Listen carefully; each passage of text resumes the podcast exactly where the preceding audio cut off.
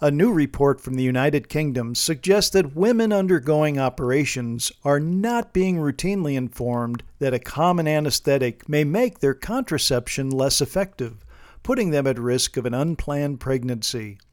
This research was recently presented at Euroanesthesia, the annual meeting of the European Society of Anesthesiology and Intensive Care.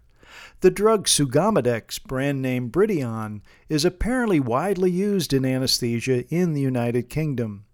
This drug's use in the U.S. has also developed since its FDA approval in 2015. Sugammadex is administered towards the end of an operation that requires temporary paralysis of the patient during surgery. Sugammadex is given ahead of waking the patient up in order to reverse the action of a different drug given earlier in the procedure to relax the patient's muscles. Sugammadex is known to interact with the hormone progesterone and therefore may reduce the effectiveness of various hormonal contraceptives.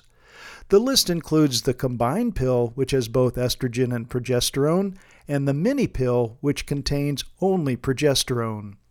Other possibly effective contraceptives include vaginal rings, implants, and intrauterine devices. According to these authors, the current guidance when using Sugammadex is to inform women of childbearing age that they have received the drug and, due to the increased risk of contraceptive failure, advise those taking oral hormonal contraceptives to follow the missed pill advice in the leaflet that comes with their contraceptive pills. Those using other types of hormonal contraceptives should be advised to use an additional non hormonal means of contraception for seven days.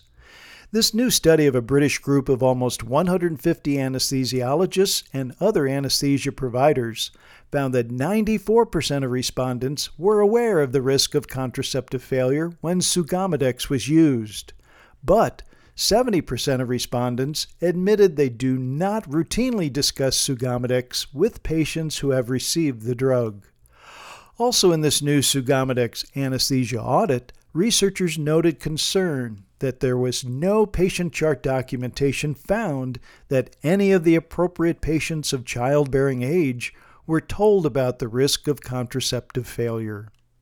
I suspect protocols in the United Kingdom will improve, and hopefully, ideal protocols are already in place in the U.S.